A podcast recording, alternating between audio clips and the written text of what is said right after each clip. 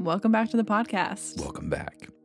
Another day, another chapter not named after a specific character. The Ugly Little Girl This is our last by George R. R. Martin. this is our last Arya chapter in A Feast with Dragons. And we've already done all the Winds of Winter chapters. So So, maybe- technically, this is our last Arya discussion, chapter specific discussion before whatever we end up doing next, which is exciting. and I think that's going to be her first chapter in The Winds of Winter because obviously Oh, right. chronologically Oh, right. falls Because it's right after this. Right. Exactly. So, So we're at the end of all that. Feels weird. We can't really talk about the House of Black and White in much more mysterious terms anymore because all the information is available to us. I found myself going down some other rabbit holes that I'm looking forward to going down whenever I've done a little bit more reading and uh, soul searching on, but Mhm. a lot to do with uh, just sort of the the faceless men overall. I guess we can we can talk about some of that now because that's something I've never talked to you about in general. But uh, now we have a, a closer look at the process. Obviously, we've read it before, and if you're listening, I mean, those of you who are listening right now, I assume that you've read through this before and you're going through with us right now in a Feast of Dragons on your reread. So you remembered it. We remembered it. This is not a detail that I forgot. The way that the House of Black and White works, but looking at it like this in a in a one chapter perspective, especially following being so critical about the way that we're thinking about our main characters of the chapter interfacing with their gods from like Vic one, the last one we just did. yes. Yes. The the way that the the position that these gods hold in these the brains of our characters is so different, and um, the way that we're still seeing what seems to be real activity or at least real results from paying attention to these I don't know entities these uh, but bastions of power, sources of power, rather, is uh, not. I'm not. I have no questions that are answered. I'm still confused, right. but I have gotten so many answers. Right. But I'm still really confused. What about you? You get answers that lead to additional questions, and you know you're describing kind of where we're at, and we're physically deeper into the House of Black and White than we've ever been, Yeah. emotionally deeper, magically deeper hmm than we've ever been, thanks to a lot of the things that comes to light in this chapter. And I think that you bring up a good point and something I'm excited to kind of talk about with this chapter is the role that the gods play and have played uh, over the last couple chapters that we've talked about, specifically with Victarion, which we did last time. Now we're rolling into this chapter and we're getting getting in the beginning this description of 11 servants of the many-faced god gathering all together and they're sitting in these weirwood chairs in this beautiful suspicious I don't know if suspicious is necessarily the best way to describe it, but the vibes are different here in this hall that just everything feels so secret and they're wearing robes of black and white and they're all ex- wearing different faces based on whatever day it is. And it's just there's a lot of mystery surrounding what's happening here and thinking about these types of institutions and these religions that we're working with and the way that they kind of all interface with each other is something that we'll hopefully get a lot more answers to down the road. And I felt like at the very beginning in here, even with just these like weirwood faces on the chairs in the beginning, is kind of some of those first glimmers potentially of potential ties that we have with a place like the House of Black and White, which seems to be fairly freestanding while Arya's there, and what's happening in Westeros with our faves. For sure. So, two questions. What made you suspicious from this, from the part that you just discussed? And from those glimmers of familiarity from the weirwood, what do you reckon is connected from what you're familiar with? How it's connected, you're saying? Yeah, Yeah. What? Because I mean, I, I don't think it's it's on accident, and I think that we all have our own feelings and suspicions about it. I'm just curious to what you think. Clean slate. Yeah, that's a really good question and one that I haven't necessarily teased out for myself. On first thought, it's like, oh, these chairs are probably made from. I mean, where where wood is very light, and so maybe it just fits with the aesthetics very well. They're Yeah. like, oh man, Doubtful. this, this wood looks really good in here. Uh, it has nothing to do with what's happening, but um, you know, so much of every chapter in A Song of Ice and Fire, especially with Arya here and basically every other character, but whatever, just deals with this whole idea of identity. And I feel like Weirwood is so deeply connected in our minds to the North and the old gods, mm-hmm. which is where Arya comes from. And so to kind of have those reminders at the beginning of a chapter while Arya is in her own weird way attempting to, or not attempting to, fully forget who she was before and assimilate with this strange group that is full of mystery and ritual and magic and science you know hmm i like that we've kind of have this little nod to this world that Arya was once a part of while she too is kind of struggling with it on the inside. What does that have to do with how the house of black and white is directly tied to the things happening in the north or somewhere else or happening in westeros? I'm not 100% sure you know are they tied to like the children of the forest or something because they're using some of those same materials or is it like a money thing or are they hired by some group or whatever i don't i don't have any really well formed thoughts on that so we Mhm. can keep talking about it and i don't know if you have well formed thoughts about that I, I have thoughts. I don't know if they're well formed. yeah let's see. let's, strike form- the well formed Let's form them now. So if the children of the forest are connected, obviously to they obviously are connected rather to this type of life form, these trees. Um, I, I don't want to draw them symbiotic necessarily by design. I think that that's by choice of, Mhm. of that race of people, and so I'll call this an, an ancient magical life form that is uh, channeling. We've we've discussed this uh, recently, and we haven't really made up our minds whether or not if it's specifically a key part of the process of some kind of scrying or warging. I think that it's a um, a, a, possibility that it is a sort of physical manifestation of some of this power trying to get its way out of some kind of ether. Let's call it. I don't know if that makes any sense, but that's how I feel right now. And I feel like what they're doing there in the House of Black and White, specifically with taking the identity of other people, is in the same sort of family as sending your consciousness to a cat like Arya did, or Mhm. sending it to a wolf inside of your Mm. dream, or being even better suited for handling it on in a real time level like Bran or Varamir Sixskins. So I think that the weirwood is an aspect, and I think that their use of the same sort of magic because at this point I feel like we have to start saying magic. I've been I've been resisting it uh, for a long time, but It's it's, hard. It feels so crazy right now.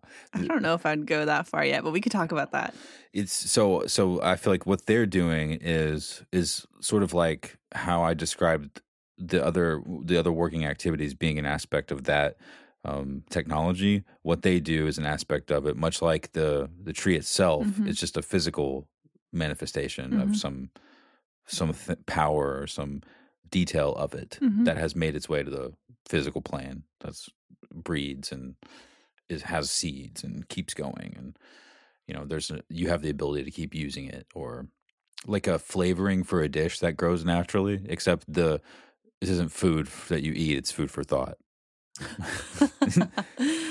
um and so let's use it on our door and let's use it i think it serves a couple purposes. I think that it's rare and so that's cool. Whenever you have all of this capital and you don't know what to do with it and you're trying to decorate your place really well well let's use the uh the idea of something. That's really cool. We saw that down in the the deep undercellar with the use of human bones like we got all these human bones what's more ornate and weird than this let's make the column out of actual skulls so a good choice is to sort of resonate with whatever you're already working with. And so since they're using human anatomy, which they recycle bodies there as decoration and as actual structure for that place, I'm assuming that the weirwood tree in some way has some kind of specific use or at least some tie to what they're doing there. And as I discussed before, with it being connected with warging in some way, or at least an aspect of how it seems like warging works, it just makes sense that they would want to use it in a decorative way as well, not just mm-hmm. because it's fancy, but also it is kind of fancy. And, you know, they're really close to the Isle of Gods. And I think, like I said, it's not specifically tied to the first men or, or, or specifically tied to what became the children of the forest. And they're from this area anyway. They're from all over this planet. And they have roots that go back as far as the trees themselves. So, you know, it makes sense that it would be represented in a place that's also an ancient order that begs itself to be this, um, when we think about how Arya saw that there were more places to go further down, Yes. I think that all of us, I know that I did, think of all the possibilities of how much the knowledge there really is here and how much those people really wanted to do interesting stuff and organize themselves in a impressive way for such a long time that there's just going to take a long time to crack into that info.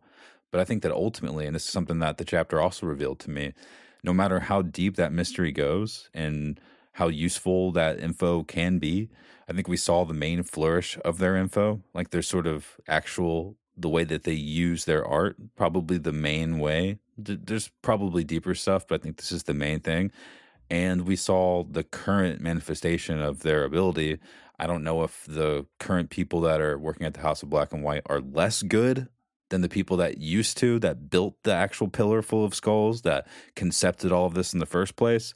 We tend to romanticize the past and think it was so much more epic and mysterious, and we're just a shadow of what our modern com- our, our modern composers are a shadow of what our classical composers were able to put together. Imagination is strained by Right. humanity being distracted by all these distractions. This I feel like the chapter revealed that they're while mysterious and impressive to Arya and us, they're still human hmm and she needs to serve drinks and they have to meet at a table and they don't know that she's lying and she knows that she can They Withhold information. lying. they they do but they don't know everything Sure. they don't know about her working into that cat it seems like maybe they have a feeling but i feel like Arya is showing me that even in a place where it feels like there's so much ability and that they're so on top of things and it's somewhat impen- impenetrable that they're still just humans Mhm. at the end of the day It made me think about um when we are down at the very bottom of everything when he she's finally getting her face for the first time and the kindly man is talking to her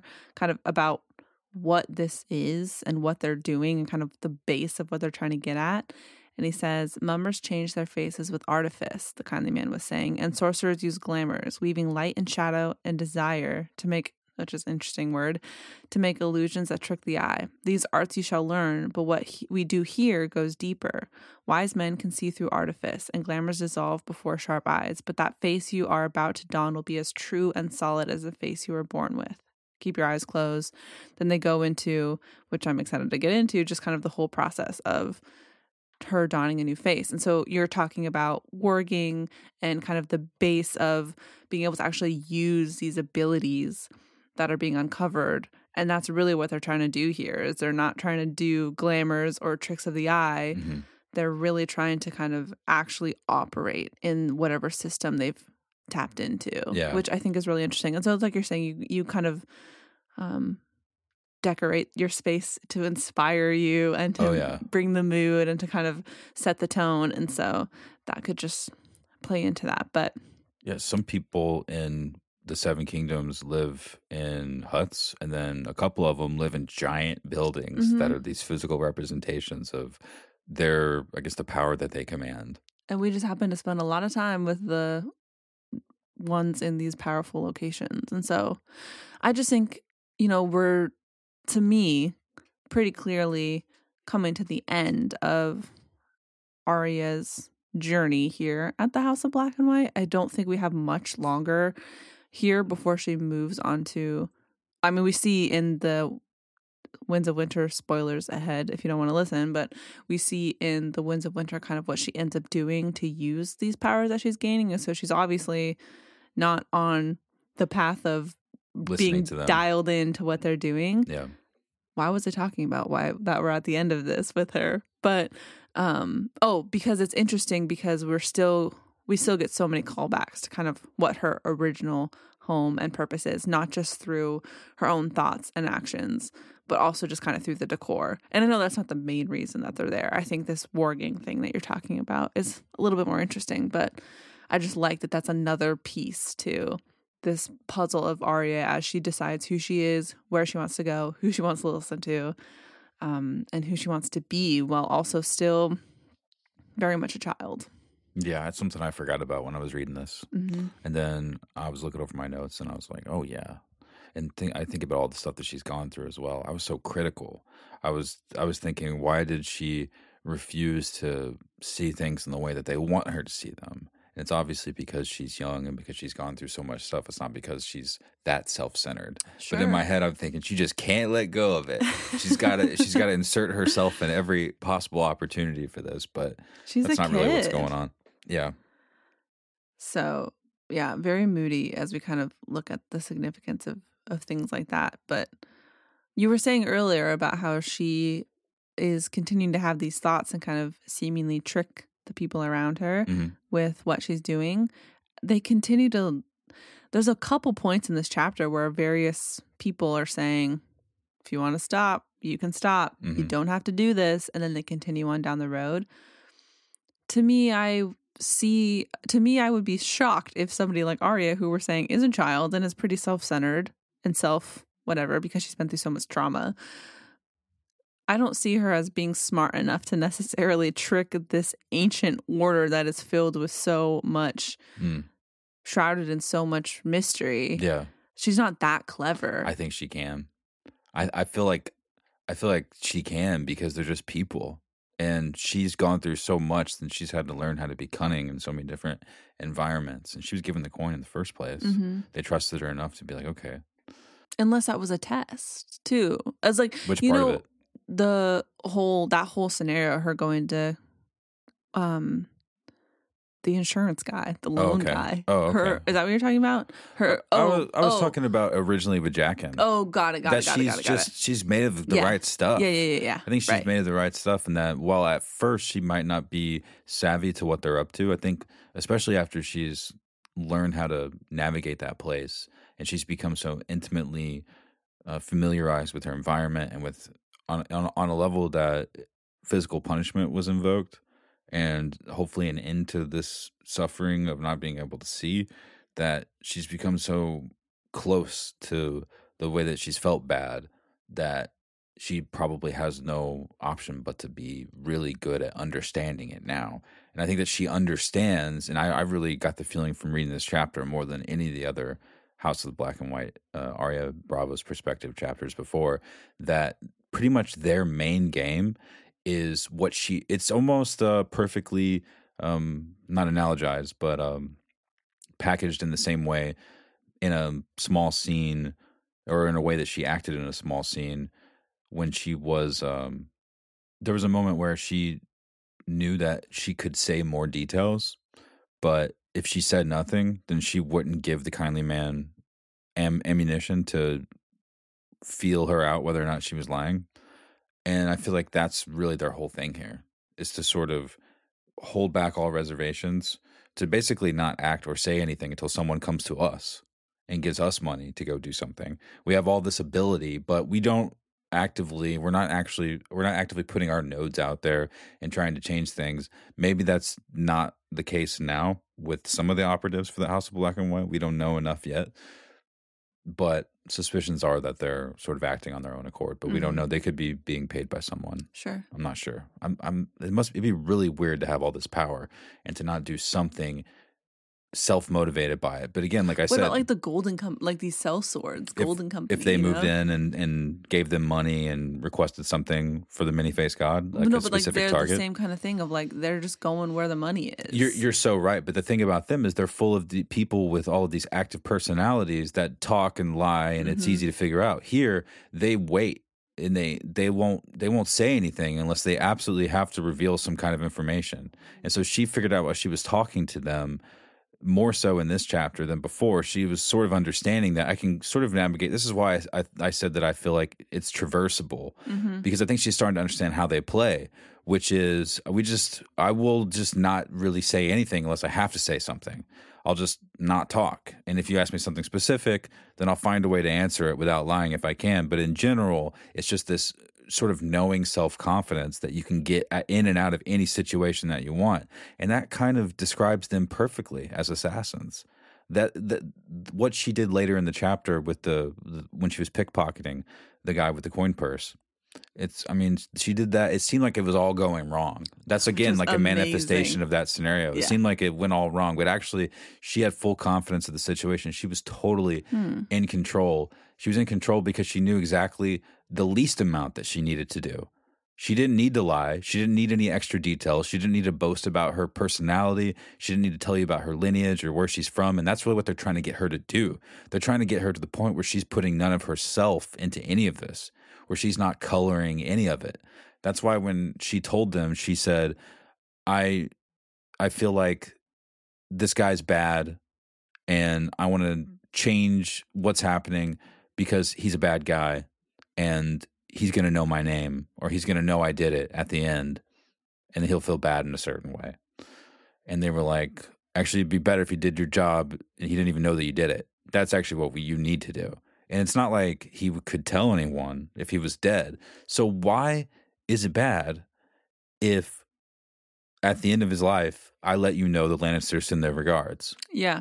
No one's going to say anything. Yeah. He's going to be dead. because that's still so there's a there's like 50 thoughts that are swirling around in my head through everything that you were saying um and but i think to answer your last question that is part of taking all the ego out of it and so even if you are having this lannister sends their regards moment that's your ego playing into the situation Yeah, or that's you bringing yourself into the situation Mm-hmm. and, and Arya can't help but bring herself into this situation the whole time and that might like you're saying be part of the game that she's playing even at the beginning she's thinking about the her list pretty early on in the chapter Mhm. when she meets with the what do they call him the plagued faced man is He how he's described Yeah. He- and he It was just a, 11 faceless men, assuming that they're some kind of a council of leadership. Right. So he comes up to her, he says, Who are you? The plague faced man asked when they were alone. No one.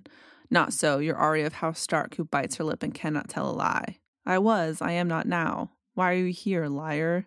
To serve, to learn, to change my face. He says, First, to change your heart.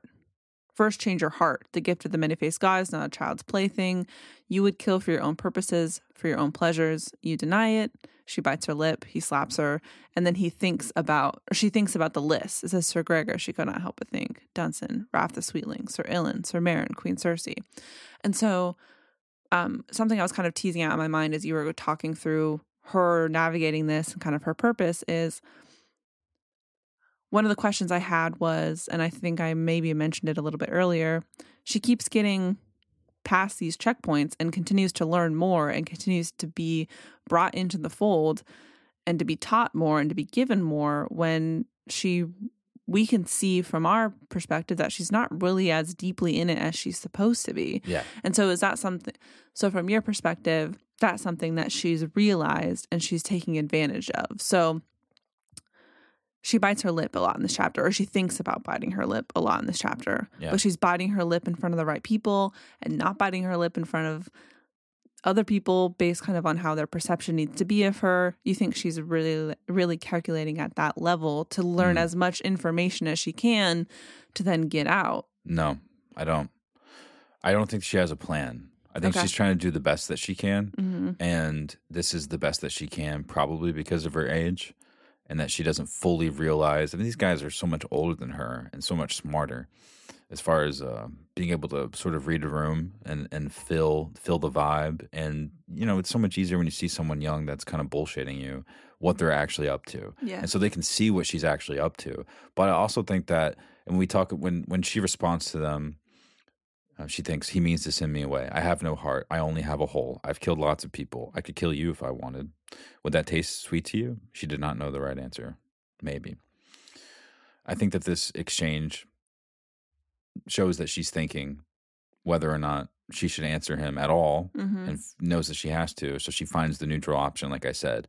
That is, that is showing them that she's growing. hmm I don't think that they're concerned necessarily with her being perfect yet, especially at her age. Of course. But I think they're impressed that she's so capable at such a young age and that she's willing to act in such a specific way that they can use. And I don't think that they have a lot of people that are her size and age.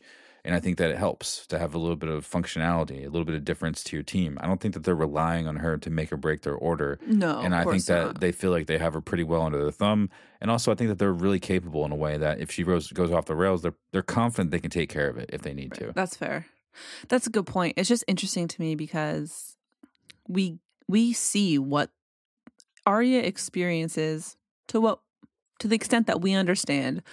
Arya experiences what the magic is that they're using. Arya experiences the process. Mhm. She experiences the feeling. She experiences how to get to that point. She's been in the rooms. She's she knows how many steps it takes to get there. She knows she her senses are very tuned in and so you know they could take care of her pretty Sure. easily Yeah. probably if Yeah. she leaves, but she has a lot of information at this point. That that goes back to what I said about um that's why I feel rather that's why I feel like they're just human. Part of the Mhm. reason why I feel like they're just human. Other than the fact that so much about the beginning of this chapter is the procession of them inhabiting a physical space like human beings needing drink uh, of and they having of having specific kinds of drinks that they want and also being from an order that has the um, the mind to use these artifacts that are part of their magical process as decoration in their house. All these very sort of personality driven decisions. you want to buy into the whole thing when they're Like not trying to be personality driven people. Yeah. So it's like, yes, they are just people. Of course, they are just people. But when it's a few people, or when it's Jaqen H'ghar doing seemingly impossible things, and also seeming like he never dies, it seems like they might be more than people. And in a magical story, it's possible, always possible, that some people are more than people, or they have these mysteries surrounding them that make them more than people in some way. But I feel like the fact that Arya is the person that she is, and we're able to see the ambiguous nature of her thoughts, and they're giving her more access, like she actually is upgrading, I think is what happens to people at work all the time in this world, where they're like, I can't believe Yeah. that I'm Me old rising enough the ranks. taking this seriously Yeah. or like i'm getting this much responsibility or i'm i have this kind of paycheck or i'm or this BS title that feels way too high Ex- based on yeah. exactly i think that it's a, a a really brilliant stroke of realism by george r. R. martin as he's showing us some of the the most magical stuff in the series so far to also be showing the flaws of these people i think so completely because she's not actually there with them and they know that but everyone's kind of cool with it you know? Yeah. they're like you're young you're a young kid. It's not perfect. You're an acolyte now. Congratulations. But then, so what's the point? Because we don't have a lot to go off of because the show put Arya on a very one track mind killing spree that I think will probably, we were talking about Cat earlier. Mhm. That might go to something more like Catelyn Stark is gonna. Were we talking about Catelyn I was on talking the about Cat of the podcast? Canals. No, on the podcast a couple. I did a solo podcast ago. about Catelyn. You did? Yeah. Maybe that's what I'm thinking about. Yeah. Anyway.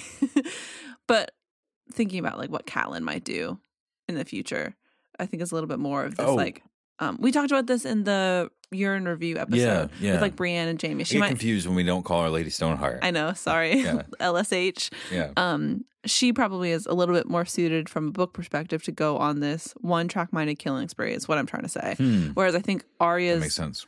what what's going to happen to Arya is is going to be much more well rounded. But when Yeah. you think about where the point that she's at right now is just this deeply traumatized person who is desperately trying to hold on to her, her identity, i.e., Theon, and trying very hard to make sense of who she is based off of her surroundings. She's learning the skills to then be on this one track. Like, what is she going to do with this?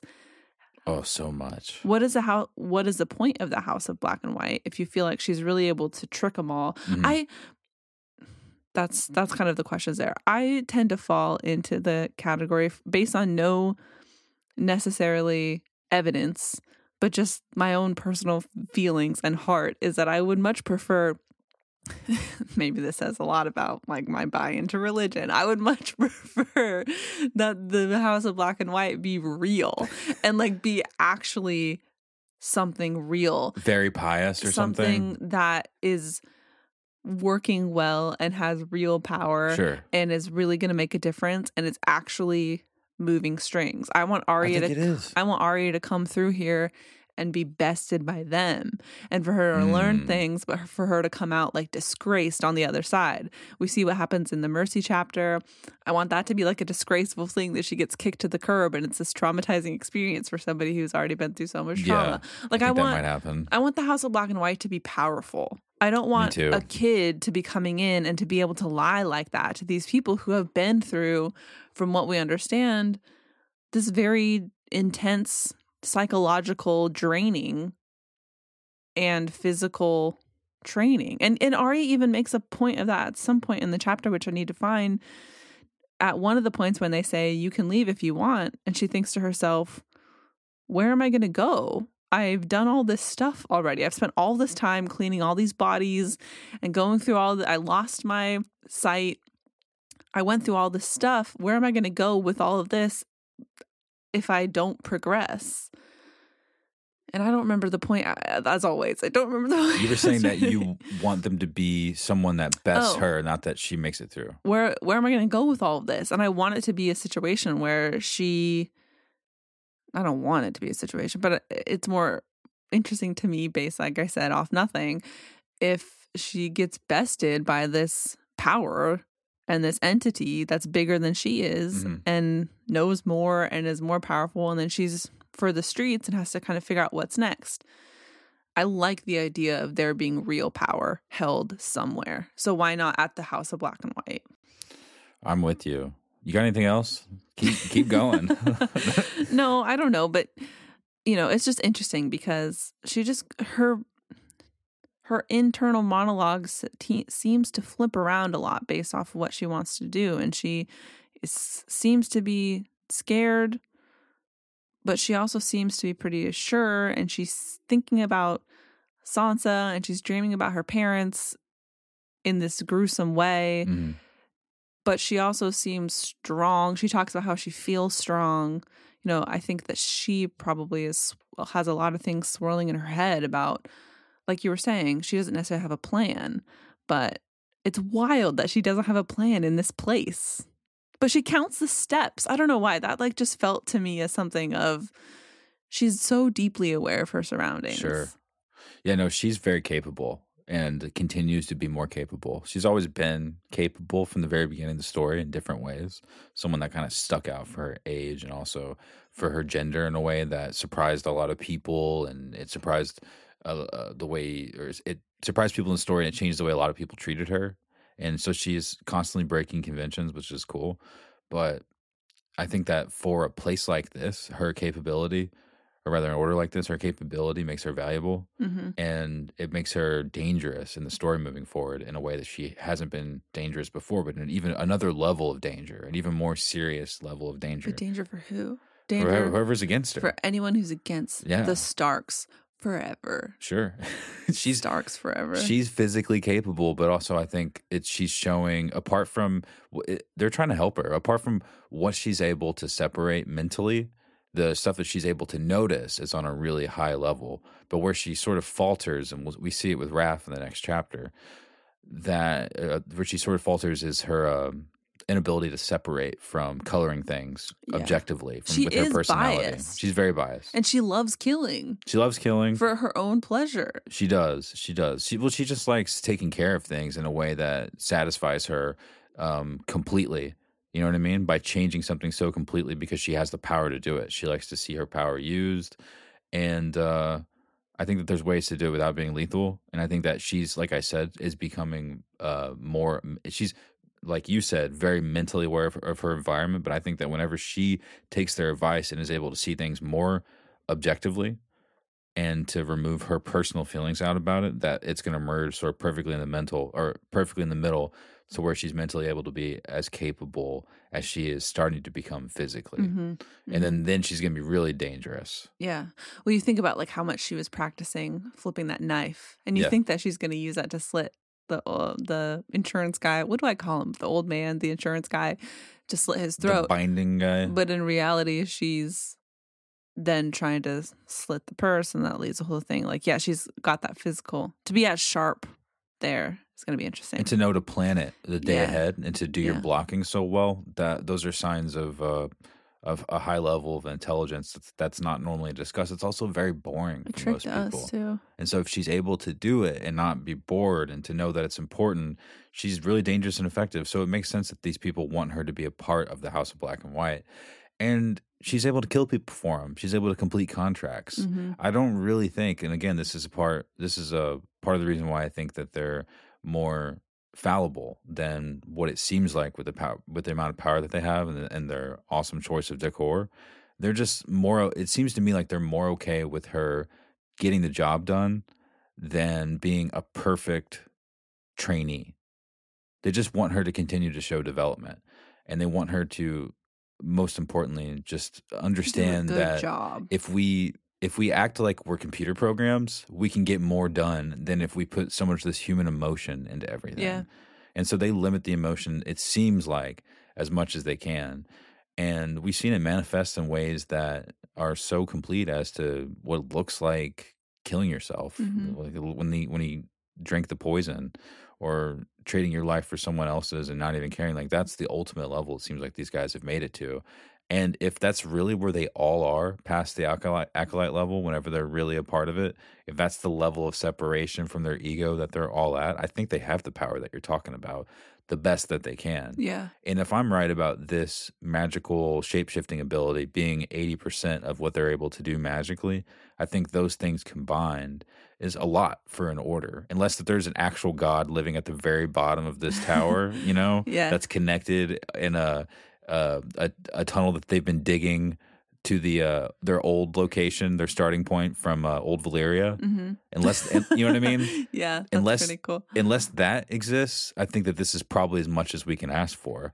And so, on a geopolitical level, whenever shit starts going down, the Tattered Prince starts moving west, et cetera, I think that these guys are going to be uniquely capable in a way that um, I think might satisfy you. But as far as her being bested by them, I think that there's no way that she won't be because I think that they're so much older and so much more aware of Braavos and of all the possibilities and of the shifting of someone's face whenever they're lying to you.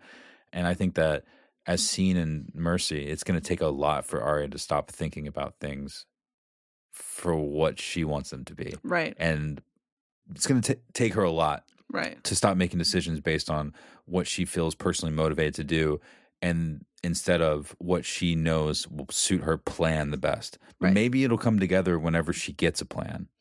And maybe she'll be forced to have one after she gets kicked out of this place. I if wonder that's what, what, happens. I wonder what that trajectory, like what that turning point is going to be for her. But she does have a plan. Her list. oh yeah. I mean, that is Well, kind of you her go. plan. Yeah. Um, Hmm. I was just laughing about like what I want to happen to Arya is like what I'm trying to do with my nephew recently is like try to trip him so he just like builds up a little grit. Exactly. you know. I thought you were talking But- about the face thing. No. like, Let's talk about this. What do you guys Well, do? something else I was kind of pondering on is so, you know, if they have this power, if they're real, like I said, cool. Like you're talking about, cool. They can be like this real institution. Not only do they have this magical power or whatever you want to call it, but they also potentially curious what you think about this. They potentially have a lot of knowledge. So, something that was interesting and struck me was that Arya puts this new face on and she has these she remembers things that from that person's life. Yeah. Very high level, comes and goes in little splotches, but she's able to recall some of these traumatic experiences that this person had. And there's hundreds of thousands of faces down there. Mm-hmm. Just baby faces. There's baby faces, which is I'm actually I'm gonna read it if I can, and then and then I'm gonna get to my point if that's okay. A thousand faces were gazing down on her. They hung upon the walls before her and behind her, high and low, everywhere she looked, everywhere she turned. She saw old faces and young faces, pale faces and dark faces, smooth faces and wrinkled faces, freckled faces and scarred faces. It's like one fish, two fish, red fish, blue fish. Just have a little bit of a poetry Yeah. in there, right? Handsome faces and homely faces, men and women, boys and girls, even babes, smiling faces, frowning faces, faces full of greed and rage and lust, bald faces and faces bristling with hair. Masks, she told herself. It's only masks. But even as she thought, the thought, she knew it wasn't so. They were skins. But basically, what I'm kind of thinking about is there's a lot of life in there, a lot of knowledge, a lot of things that people have lived and seen and experienced that may come to fruition in the minds of these people who are taking faces. So, are they gaining anything or learning anything Mm. or understanding anything, even if it's just from like a, a strictly Research. A strictly psychological level of the people around them, what kind of information they're going to have about people and places and things because they're able to glimpse into the lives of so many thousands of people through the changing of faces. Hmm. I don't know if that's something that will necessarily lead to anything specific. It's just another piece in that canon of there's a lot of information. Well, it definitely have. could if we know that's how it works. Right. It seems like the thing that was most imprinted in your living life will somehow be transferred to whatever essence that they're able to, to channel from the the changing of the face. Yeah. And so I'm trying to find the dream. They say we need to read all of this because it's pretty unbelievable. But they say they say you may have bad dreams for a time, warned the kindly man. Her father beat her so often and so brutally that she was near she was never truly fe- free of pain or fear until she came to us. Um and then they kind of talk about her backstory a little bit, but sleep did not come easily that night. Tangled in her blankets, she twisted in a way that was cold and dark. So she doesn't I mean she doesn't necessarily talk specifically about this person's life very specifically, but I mean there's some gathering of knowledge and information about people and I just thought that was kind of interesting. Yeah, no, there's possibilities for it to be useful if you're able to sort of pinpoint, um, let's say, like a face on the wall from a time that you want to understand better. Mhm. It's like a small fragments, like a pensieve almost, small Oh, fragments yeah. of what yeah, they're yeah. able to access from the from the ether. There's more information still sto- more information stored here in the House of Black and White. Yeah, that's a pretty cool thing. They know a lot, but It's So what? it it almost seems perfectly mirrored by the fact that they don't care so much that they're able to maintain it, which I think is is part of really good storytelling. Something that's really sweet, but also so bitter at the same time. You guys could be doing so much. Look at all this info and capability that you have, but they just don't care. Maybe that's why. Maybe this is just like the life lesson for us specifically. It's like when you're able to let go of your uh, human desires, you can really accomplish a lot more in a day. Oh no, that, I definitely feel that way for sure.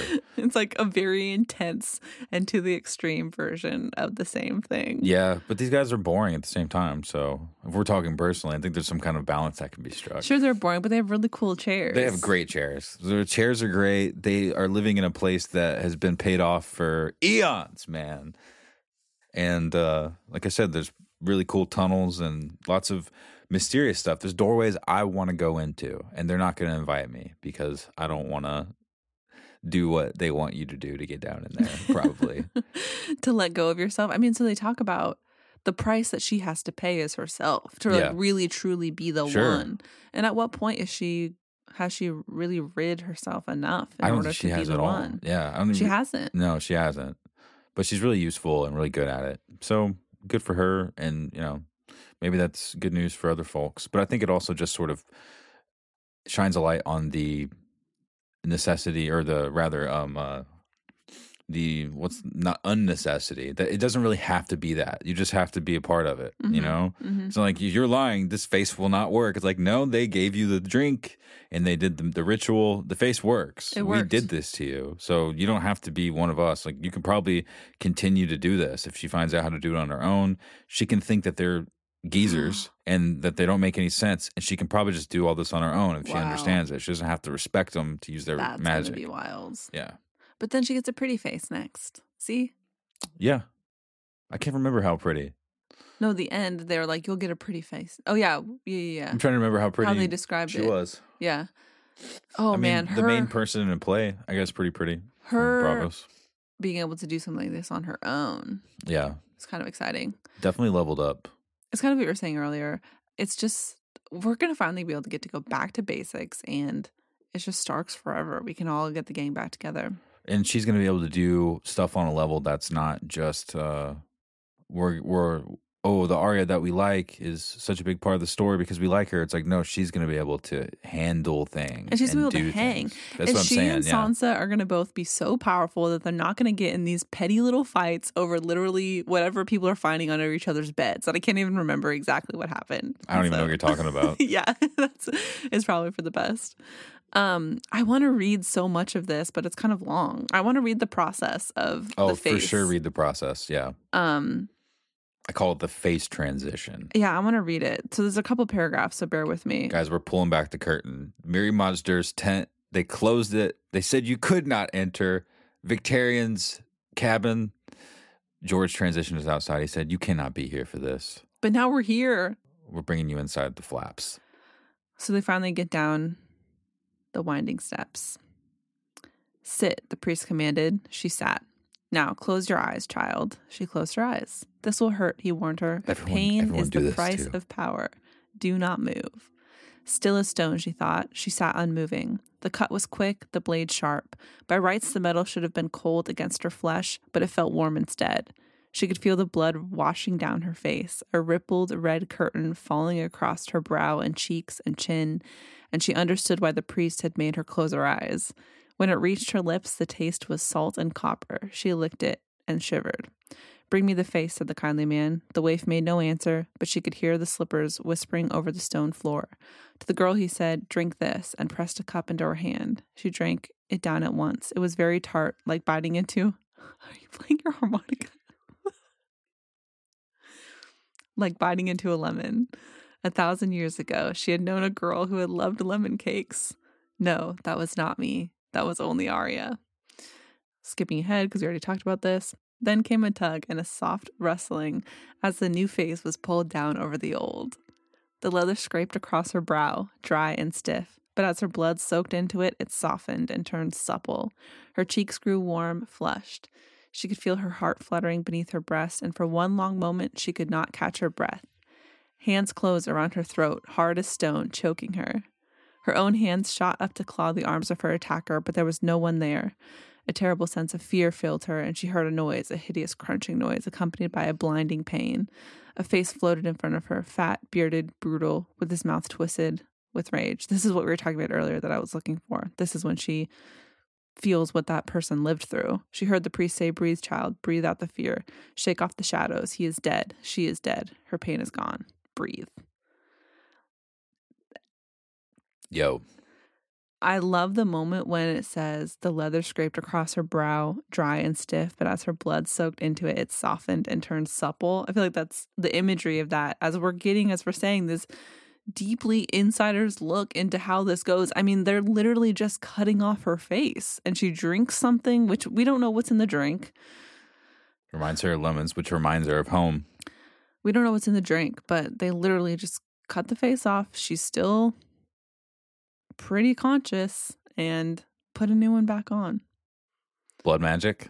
I mean, I guess so. Yeah. They make a pretty clear point to talk about blood quite a bit Yeah. in this. There would be blood, but what a great way to localize the blood magic. Mhm. You're literally using it to even soften the next face. Right. No Pretty chanting powerful. though that I can that I can gather. No chanting, but the shuffling of slippers over the stone floor. Oh God, that would creep me out. it's just interesting. And I am thinking about what you said about her maybe being able to do this on her own. I mean, this is the first time, so it's hard and confusing and scary, and she doesn't know know what to expect. But Mm. down the road, she may be able to just Like you know when you put contacts in for the first time, oh, and God, it's they wouldn't let me leave the optometrist. Yeah, it they takes made me stay there like hours, forty five minutes. and your eyes hurt, and now I can sit on the floor in my pajamas and just put my contacts in without a mirror. You know, That's kind cool. of situation. Maybe that'll be what this is like for her. That's powerful to be able to do that. Oh, for sure, it's very powerful. So that's like Jaqen. He's he's gotten to that point because you know, she does she in this chapter moves up to do the the movement Mhm. that that he did in uh, Hall to Mhm. sort of switch the face around. hmm So he's figured out this upper level to being able to do it. Maybe she can too. I wonder if you have to carry the faces with you, like in a bag or something. Well, so um, I don't know. the kindly man talks about these no. glamours and sh- sh- these glamours, these lights, these shadows. Can you read that again? That section. Yeah. Mummers change their faces with artifice, this kindly man was saying, and sorcerers use glamours, weaving light and shadow and desire to make illusions that trick the eye. These arts you shall learn.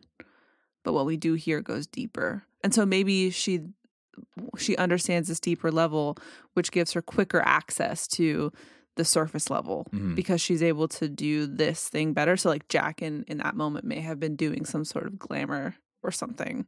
It's possible. Potentially. Yeah, you're right. I don't know. That's still powerful. It seems like he's doing the whole thing because he's not a sorcerer and he is one of their people, but I could be wrong. He But- might be. I mean, I don't understand. What I understand is what is listed here in this chapter. Yeah, so same. there's a lot to. I don't even understand all that to be honest. Yeah. I'm just trying to translate it into my from the actual words that I can read, the language that I understand into my brain in a way that makes sense. Um, light, shadow, and desire. I think that's key. And um, tricking the eye is something that we've seen people take really far in such a simple place. Think about the looking glass in the last chapter, how impressive that was.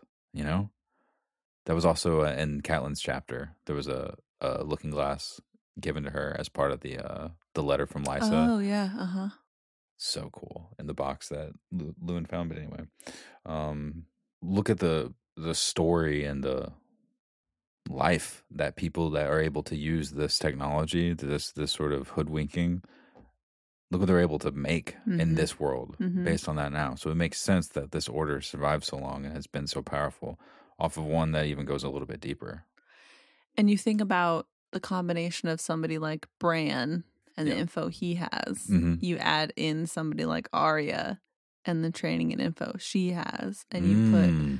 Sansa and the Okay. info and training. You're making your dream squad right now. All right, The- our dream squad is gonna come true. dude, they're good. is the thing Is about what you're it. what you're trying to say, right? That's that they the thing about it. lot. Yeah, and so we're very. I mean, we've got one book essentially between us and the dream team getting back together. I think it's Seven? You think it's gonna be seven? yeah. I think that we still have quite a while for them to kind of. We're talking about Arya's purpose, and you know she's still got that list, which seems to be guiding her a lot. But by the, she's got that list, but at the same time, she's like, "Where else am I going to go if I leave here?" You're making a lot of sense right now. And so I think she's got a little bit of time before she makes her journey back to Westeros, which I assume is something that she's going to be doing. Within chapter three, right? Potentially. I mean, I don't know. I what her motivation to do what how did she get back to Westeros in the show?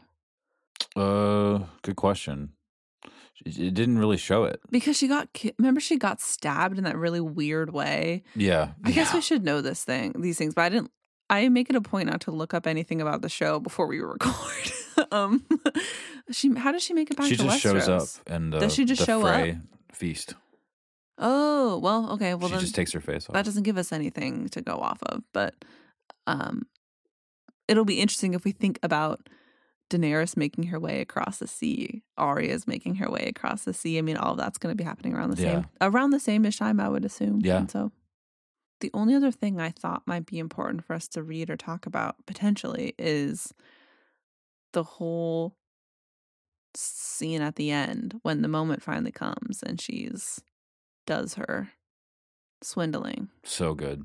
and we as the reader are also tricked Mhm, and thinking that she's made a big mistake. My heart was beating so fast mhm. because she's been seemingly trying a little hard this whole time. She's been staking everything out and then the bag rips and she's caught and it's like are you kidding me?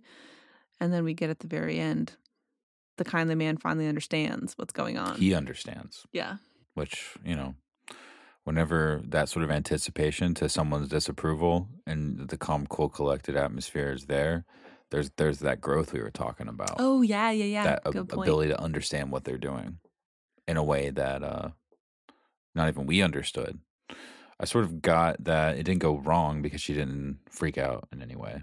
She's not about but she ran out. fast She did, She left but there was no thought of like curses, italics. I really fucked that one up or yeah something like that's that. true that's true i feel like i've been doing a lot of reading but i'm gonna read it anyway Go ahead. I, I want to to. read the whole sequence of them walking downstairs personally, which i skipped all that before i read the the face thing but um it's worth reading. she gets back to the kindly man the kindly man was waiting for her at the house of black and white seated on the edge of the temple's pool the ugly girl sat next to him and put a coin on the lip of the pool between them it was gold with a dragon on one face and a king on the other the golden dragon of westeros the kindly man said the kindly man how did you come by this we are no thieves it wasn't stealing i took one of his but i left him one of ours the kindly man understood and with that coin and the others in his purse he paid a certain man so after the man's heart gave out, or soon after the man's heart gave out. Is that the way of it? Very sad. The priest picked up the coin and tossed it into the pool. You have much and more to learn. But it may be you are not hopeless. Yeah. Clever. The clever girl. Even on a cold gray day like this, I love this typical day of Braavos description. Even on a cold gray day like this, the harbor was a busy place. She saw sailors on the prow for whores and whores on the prow for sailors. A pair of bravos passed in rumpled finery, leaning on each other as they staggered drunkenly past the docks, their blades rattling at their sides. A red priest swept past, his scarlet and crimson robes snapping in the wind. I just feel like all so much of the good stuff was summed up right there. If I only would have got a um, a nod to the seaweed floating in the harbor, maybe a slight green tint. I loved that whole thing, just describing all of her surroundings. Like it seems a little. I wish she was in the Isle of Gods. Yes, it seems like a little extra. Almost. Yeah, like, I was why thinking are we the spending same so much exact time thing. wandering through here in Yeah. the morning and nothing's going on? hmm But I think it plays into what we've been talking about earlier. Is just the um her level of perception. Uh, totally. I think. Yeah, I think you're right. I think it also is supposed to give us some more uh, um, variability in the way we believe if this stuff is true or how powerful it all really is, or whether it's actually like Makora was saying in the last chapter. The the all the same thing, like a Mhm. bastardized translation of what the one great power it is. Mhm. So like this island could just be a big joke, and they could really be the only ones having it right in the House of Black and White, or the people that follow the Red God. And um, you know, I think that's what human beings do. We we create artistic representations of the things that we find to be true in a way that lasts long enough to be actually represented in stone or in song or in tradition.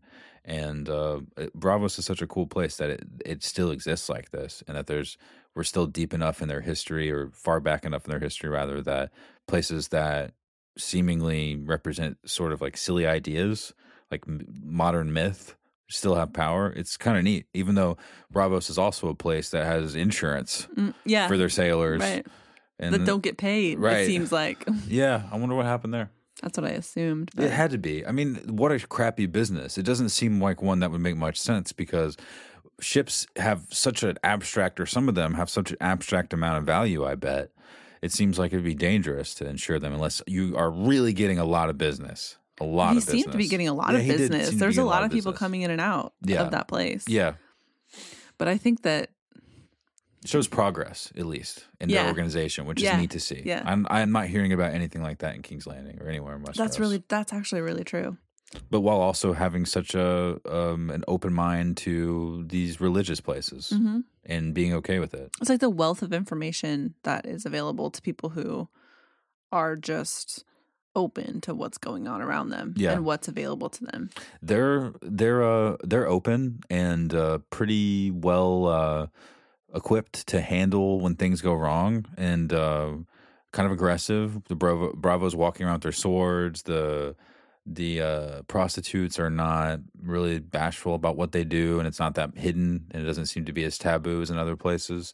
So they're raw, but they're getting a lot done within Mhm. their rawness. And like you wanted to do with your with your uh, nephew, Yeah, I just my college roommate's kid. same difference, right? You wanted to be a Yeah. little rough around the edges Right. to lead to a little bit Knock of 'em up a progress. little, yeah. exactly, and it seems like that's kind of what they do here in Yeah. a way.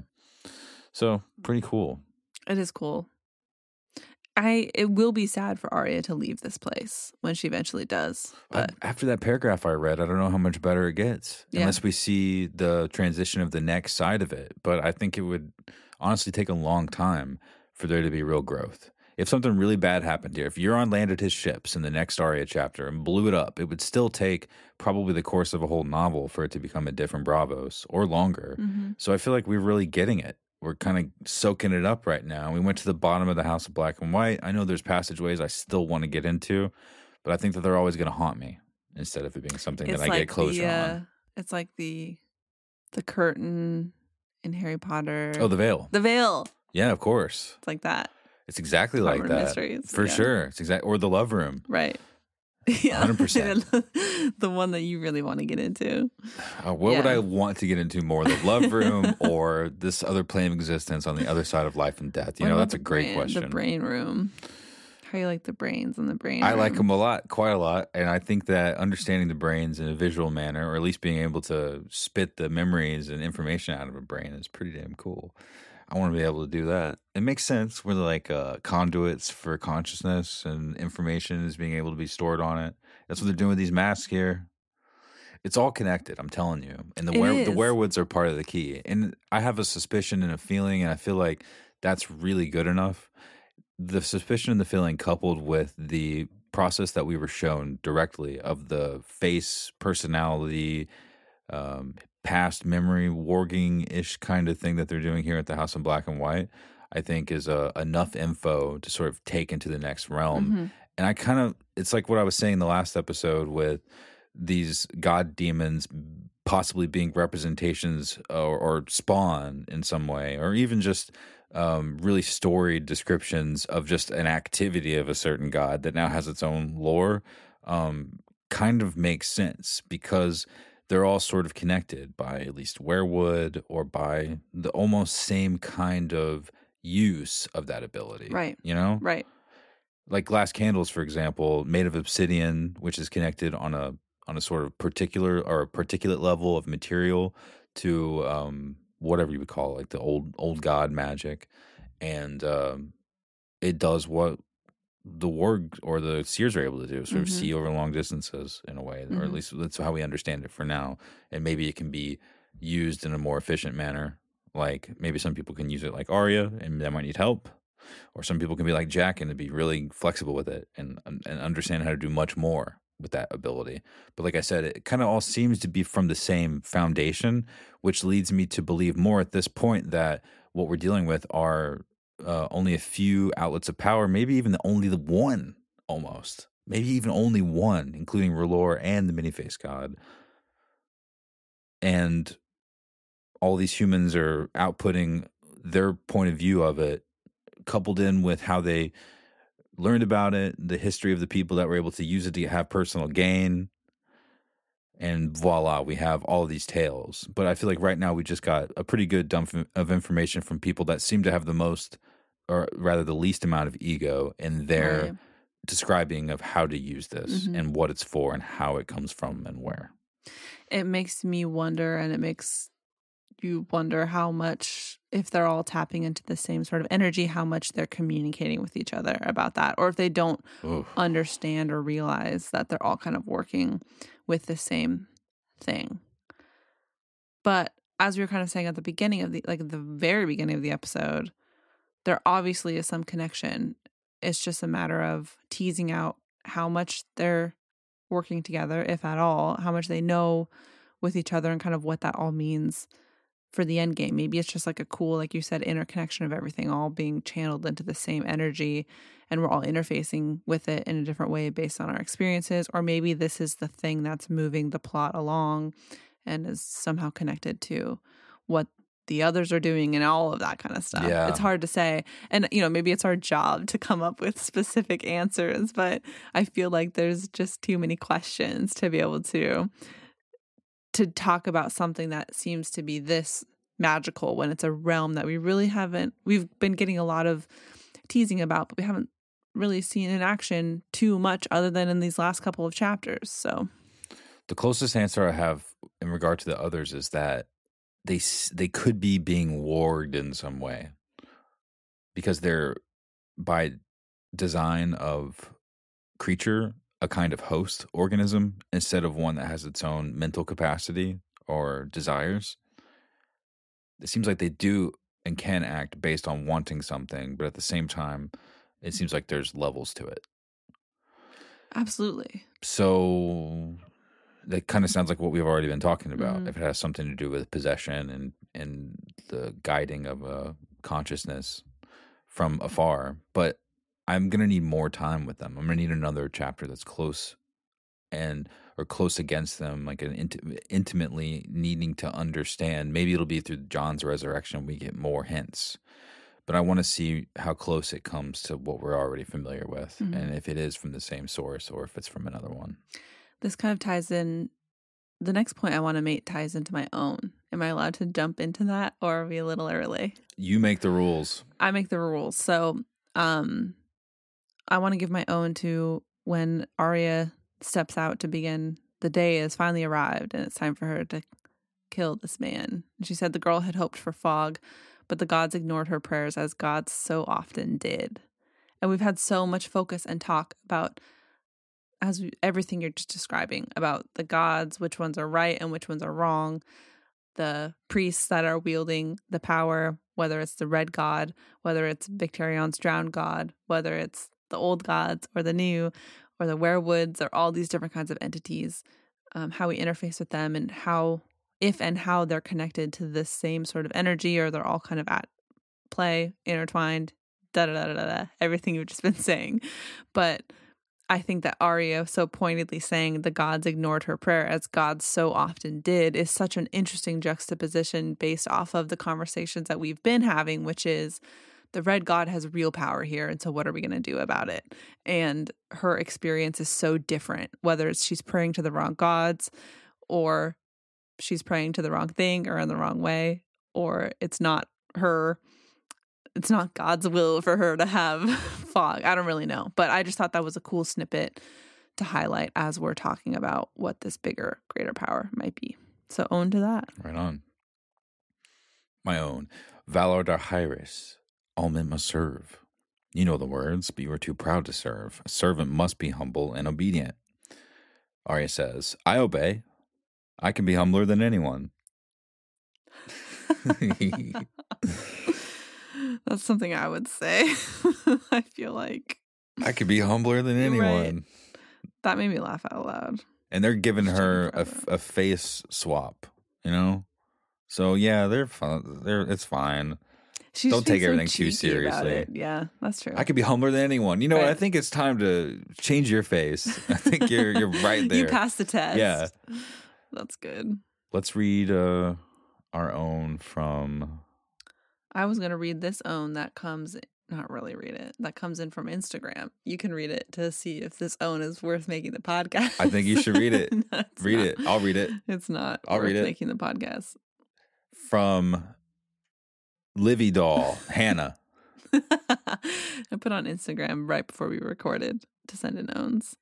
We got a really great email that you should read that um, really helped shape a You- lot of I've read the last one. You should read the email. Oh, I just feel like I've been reading so many things. Um, It's from Michael McCann. Thank you, Michael. Thank you, Michael. This I thought you made a really excellent point. Michael says, "Can I just say, wow, what a chapter! One of my all-time favorites. In this chapter, we uncovered some mysteries behind the faceless men. Got to see quote unquote Arya pull off a very deceptive and amazing poison coin kill, and we saw her being accepted into the House of Black and White finally." The descriptions in this chapter of the House of Black and White were incredible, but what really stood out and made my jaw drop was when we actually were learning how the faceless men changed their face, and this is my own. And I'm going to read this again because it's worth it. Then came a tug and a soft rustling of as the new face was pulled down over the old. The leather scraped across her brow, dry and stiff, but as her blood soaked into it, it softened and turned supple. Her cheeks grew warm, flushed. She could feel her heart fluttering beneath her breast, and for one long moment she could not catch her breath. Hands closed around her throat, hard as stone, choking her. Her own hands shot up to claw at the arms of her attacker, but there was no one there. A terrible sense of fear filled her, and she heard a noise, a hideous crunching noise, accompanied by blinding pain. A face floated in front of her, fat, bearded, brutal, his mouth twisted with rage. She heard the priest say, Breathe, child, breathe, breathe out the fear. Shake off the shadows. He is dead. She is dead. Her pain is gone. Breathe. This is usually the kind of detail that is left ambiguous to the reader and still sort of and still sort of is with her face feeling the same but looking different. That whole passage before and after that had me hooked. I couldn't stop. Also, can we talk about how George played us thinking Arya has messed up, then taking the man's coins only for it to be a master level plan to poison her target? We can talk about it. We did. Thank you for your email. That was such a great point, Michael. I thought that I don't need to give an own to Michael's own, but I just thought that Wouldn't be the first time that's been a thing. I don't remember what I was going to say. But the whole thing about us getting a glimpse into what's actually happening in Mhm. the process, I think is something that was very interesting to me. So I'm glad we walked all the way down those stairs for it. I promised I would read that, and I'm gonna. So let's do that, and then we'll close the show out, everyone. The kindly man took the iron lantern off its hook and led her past the still black pool and the rows of dark and silent gods to the steps at the rear of the temple. The waif fell in behind them as they were making their descent. No one spoke. The soft scuff of slippered feet on the steps was the only sound. Eighteen steps brought them to the vaults, where five arched passageways spread out like fingers of a man's hand. Down here, the steps grew narrower and steeper, but the girl had run up and down them a thousand times, and they held no terrors for her. Twenty two more steps, and they were at the subcellar. The tunnels here were cramped and crooked, black wormholes twisting through the heart of the great rock. One passage was closed off by a heavy iron door. The priest hung the lantern from a hook, slipped a hand inside his robe, and produced an ornate key. Goose prickles rose along her arms and mine. The sanctum. They were going lower still, down to the third level. The secret chambers were the where only the priests were permitted. The key clicked three times very softly as the kindly man turned it in a lock. The door swung open on oiled iron hinges, making not a sound. Beyond were still more steps hewn out of solid rock. The priest took down the lantern once again and led the way. The girl followed in the light counting the steps as she went down. Four, six, seven. She found herself wishing she had brought her stick. Ten, eleven, twelve. She knew how many steps there were, steps there were between the temple and the cellar, between the cellar and the subcellar. She had even counted the steps on the cramped winding stair that spiraled up to the garret, and the rungs on the steep wooden ladder that ascended to the rooftop door and the windy perch outside. The stair was un- unknown to her, however, and that made it perilous. One and twenty-two, and twenty-three and twenty. With every step, the air grew a little colder. When her count reached 30, she knew they were under even the canals. 3 and 34 and 30. How deep were they going to go? She had reached 54 when the steps finally ended at another iron door. This one was unlocked. The kindly man pushed it open and stepped through. She followed with the waif on her heels. Their footsteps echoed through the darkness. The kindly man lifted his lantern and flicked his shutters wide open. Light washed over the walls around them. A thousand faces were gazing down on her. And skip back to Hannah's description of the rest of it. All the scary looking faces, leather hoods. They cannot hurt me. Beautifully written as always. Unbelievable atmosphere. Pretty good. A really great chapter. I would have added more doors, honestly, more mysterious doors. Fair, yeah. fair. I like the the five doors though that presented themselves like human fingers. Uh, It's a great visual. not not unsatisfying. Finally, getting more uh, context on this place. Not unsatisfying. And like I've said a couple times, I like the um, the bone passageway, and I like the other cellars that keep going down. And uh, I'm okay with not knowing, but I really want to know. So you're gonna have to get used to that if you listen to this podcast. I'm gonna be you would already know if you. yeah. that I don't know the rest of it, and I will talk about it because it has made an impact on me. And I like it a lot. I like when stories give me a reason to be so curious about um, a place within them. Like, what is behind that? What is there? I like, I really like when stories are able to do that. And it takes a long time to make something matter that much. So cool. Thanks, George. If you want to send in your own, your favorite quote, your favorite feeling, your theories, your thoughts, whatever it might be, you can do that in a number of different ways. You can find us on social media. You can find us on Twitter, on Facebook, on Instagram by searching for Game of Owns, or you can send us an email to contact at gameofowns.com. You can join us on Patreon where we are making bonus podcasts. We have a reread of Ice and Fire and we have a squad of Ice and Fire. New episodes all the time. If you're craving more podcast content, go to patreon.com slash goo. Support the show and Hit us up. hit us up. It's, there's some good stuff in there. So I would definitely check it out. And if you want to follow along with our reading order, if you want to get caught up, if you want to read ahead, you can find that at a feastwithdragons.com. Next week or next time, we're going to be reading Cersei 2. It's the walk. Oh my gosh. Yeah. That is one of my all time favorite chapters. Mm-hmm. Heck yeah. Yep. Cersei 2, tune in next time. That's going to be so fun. We are just chapters away from the end of A Feast of Dragons. So now's the time to get caught up. Thanks for listening, everybody. We'll see you very soon.